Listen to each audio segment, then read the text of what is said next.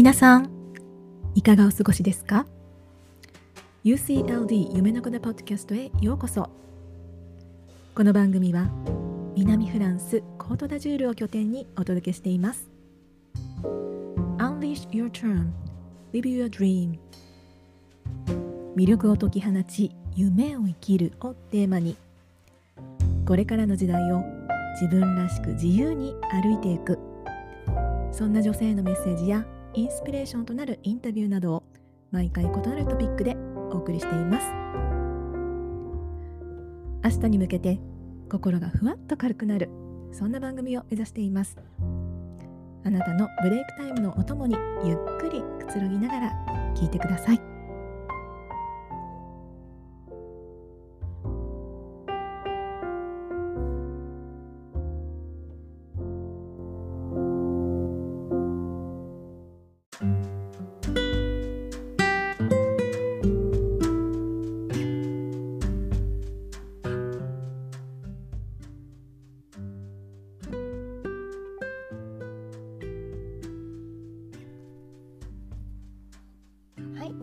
元気ですか、えー、前回に引き続きとってもお天気のいいパリから、えー、お届けしていますはい、ちょっとなんか私風邪気味でなんか声が微妙なんですけれども、えー、そしてあのいつものようの仕事場であの録音してないので声もちょっとちっちゃかったりするんですが、えー、どうぞ、えー、今日もお付き合いください。冒頭でもお伝えしている通り私は南フランスに住んでいるんですが、あのー、パリには、まあ、コロナ禍もあってなかなかこう長距離移動することも減っていたので久々に来たなという感じです。はいであのー、今回はちょっとあんまりパリの中心地で本当はね会いたいお友達がたくさんいたんですけれどもあんまりその時間もなさそうでちょっと残念なんですがはいでもあの久々にこうパリの地下鉄にあの降り立って乗ってみるとあの私がフランスに来て最初に住んだ街がパリなのでなんかすごく懐かしい感じとか、うん、やっぱりなんかこうしっくりくるなみたいな そんな感じもあってはいあのまた住んだりかもできそうだななんてそんな気持ちになりながら、えー、やってきました、えー、今日はですね、あの不良のすすめっていうテーマでお話ししてみたいと思います。なんでこんなタイトルでお話ししようかなと思ったかというと、コーチングをさせていただいていてすごく頑張ってる風なのに結構時間を経てもなかなかこう目指す方向に進んでいらっしゃらないっていう方もあの時々いたりするんですよね。で前回のポッドキャストであの自分のやりたいことがわからない時にはあのインナーチャイルドを育ててみようっていう話をしたんですけどあの自分の感情がわからないっていうのも、まあ、そのなかなか前に進んでいないことの大きな原因の一つではあると思うんですがそれになんかまあちょっと関係している感じのお話にもなるかなと思って、えー、います。で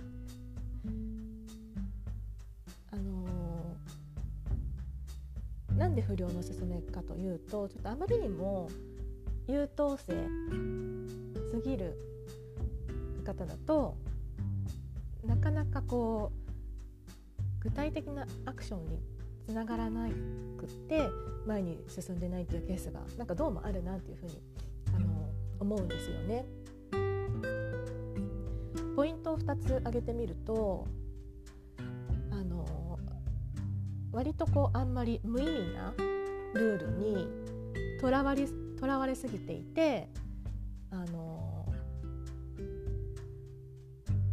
まあ、そこそそれが原因で進めないとかいうことがあります。でもう一つはあの人に「いいねって言ってもらえるような答えをいつも言っていて何かしましょうってこうその目標に向かって何かしましょうって言った時に優等生的なあの努力目標をあの掲げてなんかそれがあんまりその方のリアルに直結していないものだったりするなんかそんなことが、あのー、あったりするなと思ったので、うん、今回は「不良のすすめ」っていう、あのー、タイトルにしてみました。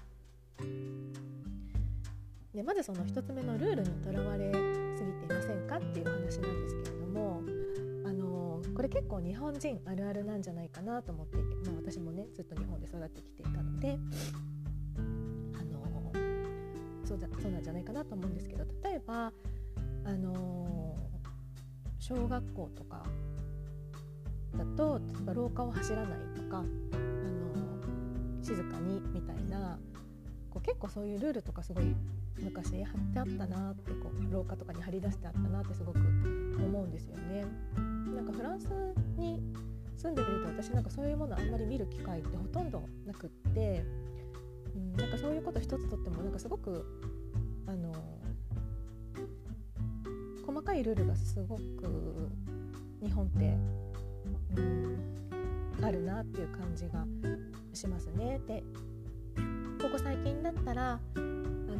まだまだあのマスクしましょうっていうあの風潮があって、まあ、フランスはもうほぼほぼそのこともなくなってきてるんですけども公共交通機関とか病院大病院の中とかを除いてはもうほとんどそれもしてないんですけれども、まあ、日本はまだまだ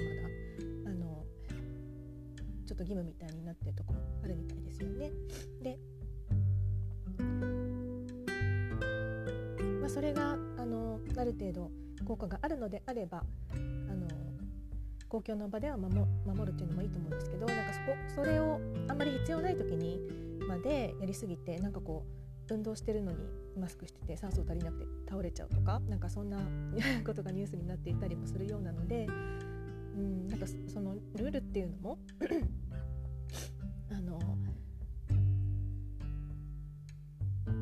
守るべき時とそうでない時とあるよねって思うんですよね。で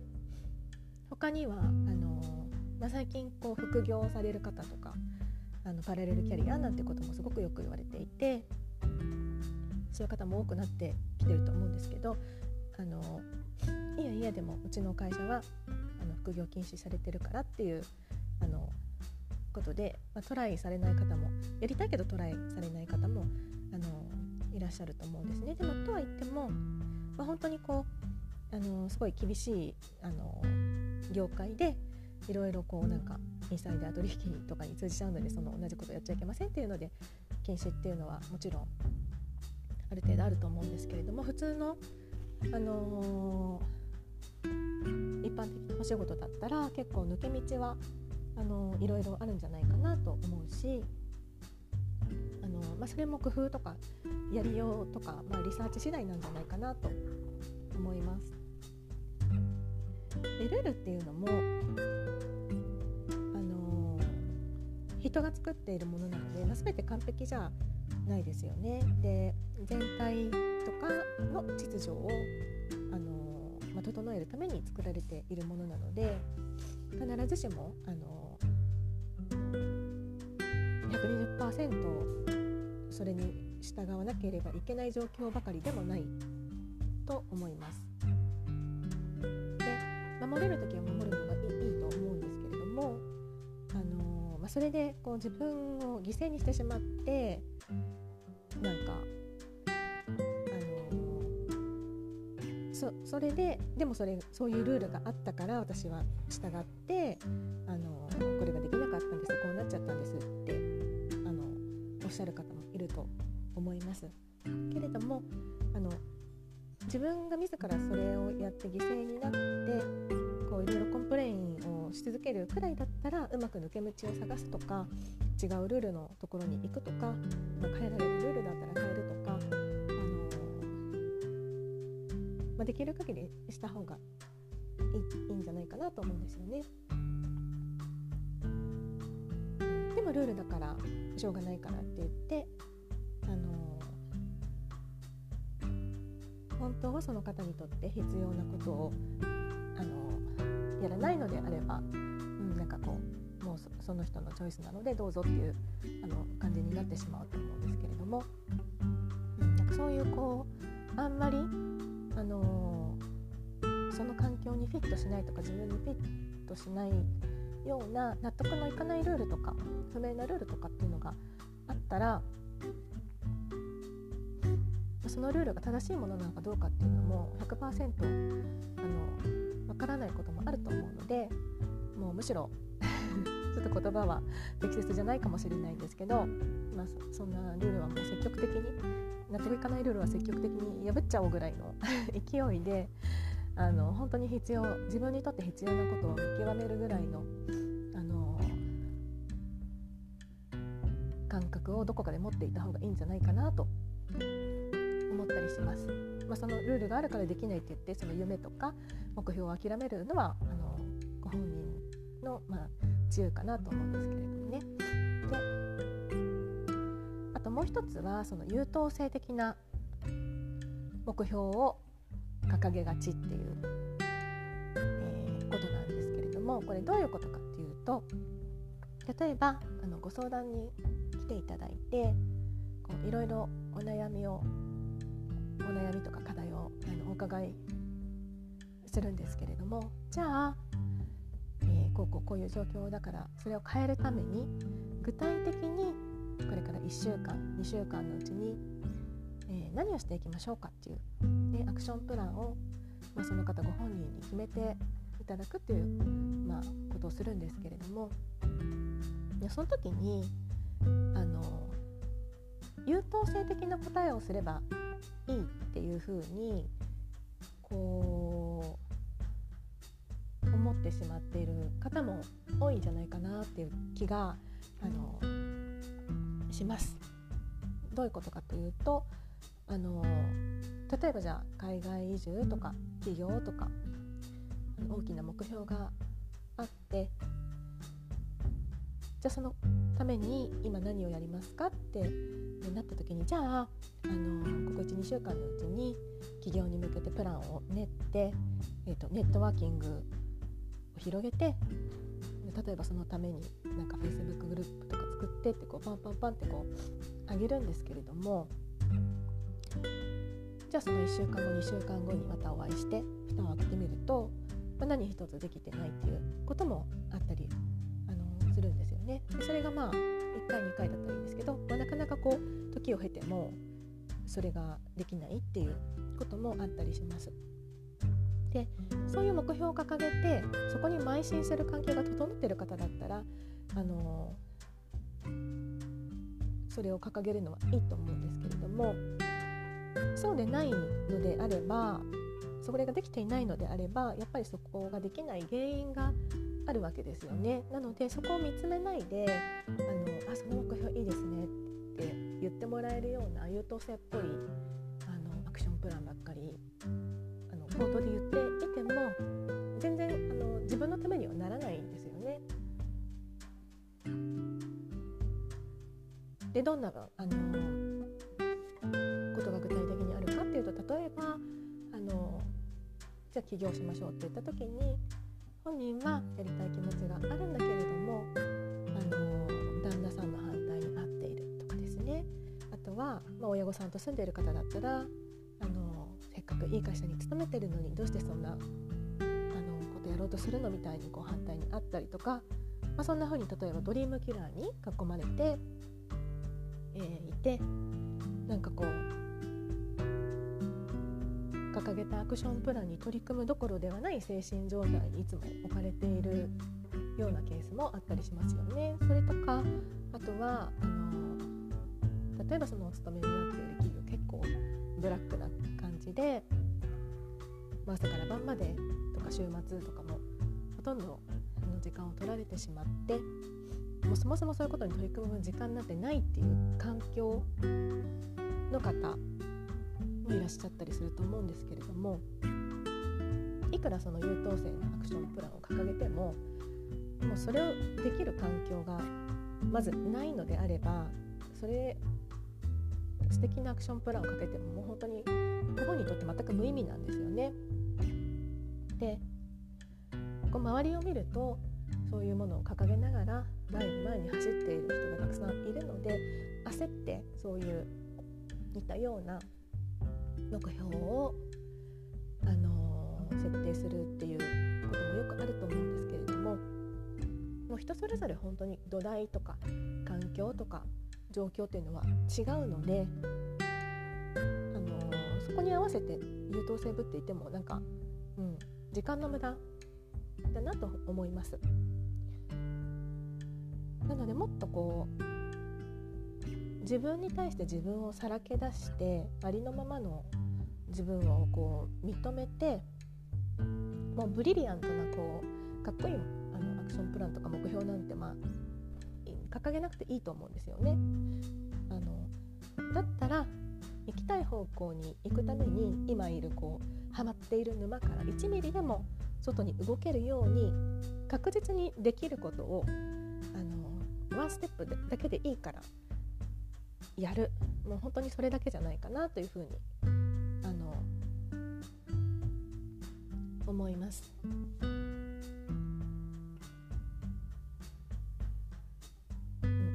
あの優等生の枠に入れてあの綺麗な目標ばっかり掲げる必要はなくっても本当に開き直って今のそこにいる自分にとっての現実のソリューションっていうのが何なのかっていうのをあの考えることですよね。であのついついこう波風立てずにみんな進めたいのであのっていうのもあると思うんですけど別に波風立てなければできないことだったらあの立てちゃって いいんじゃないかなとも思います。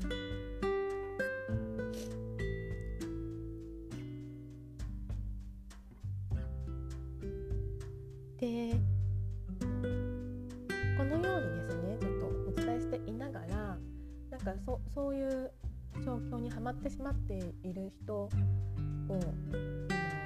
ダメって私がこう言っているわけではなくて私自身本当にこう優等生タイプだったんですよね昔。うん、なのでなんかこう小さい頃学級委員とか生徒会とかなんか選ばれてしまうようなタイプでやっぱりその優等生っぽい感じの枠から出るのもあのなんかちょっと怖いっていうかいう感覚もなんかあったような気がしますしすごくそのあの、うん、気持ちはわかるなっていうのでとてもあの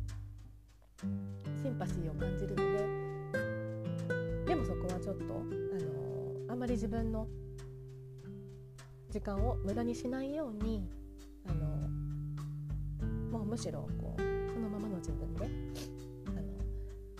まあ、不良になっちゃうぐらいに開き直ってとにかくあの確実にできることを形にしていくっていうあのスタンスをあのできる方には是非とってあの目標に一歩でも早く近づくような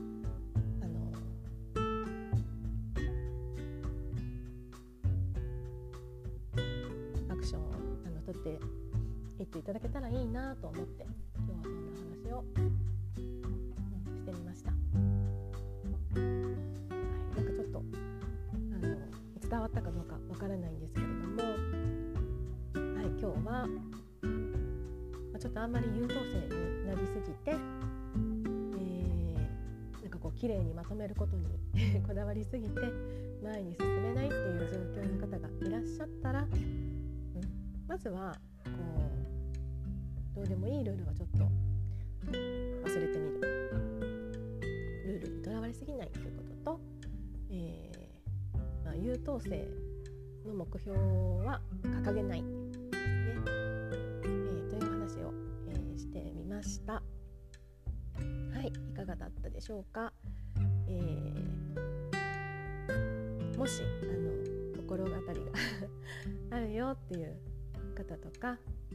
自分も昔はそうだったなっていう方とかあの今まさにそうででも具体的になんかじゃあどうしたらいいんだろうっていうあの質問とかもしあったら、えー、またお聞かせいただけたら嬉しいなと思います。はい、えー、それでは今日はこんなところで失礼したいと思います。えー、また次回お会いしましょう。それでは。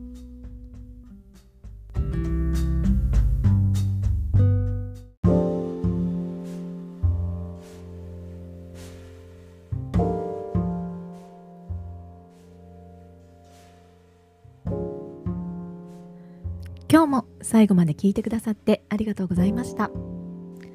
このポッドキャストへの質問や感想取り上げてほしいテーマなどぜひコメント欄に書き込んでください。コンスタントに聞きたい方は購読ボタンを押すと自動更新されます。インスタグラムはアットマークダイアリーオブ夢の子で日々の最新情報をアップしています。またメルマガではちょっと濃いめのメッセージや限定情報をお届けします。ebook 人生を動かす7つのセオリー Unleash Your Charm Live Your Dream、えー、こちらもダウンロードが可能です。Facebook グループでは女性のための UCLD オンラインサロンを運営しています。ポッドキャストエピソードの詳細欄の活動リンクからぜひそれぞれチェックしてみてください。それではまた次回お会いしましょう。それまで。Unleash your charm, live your dream 夢の子でした。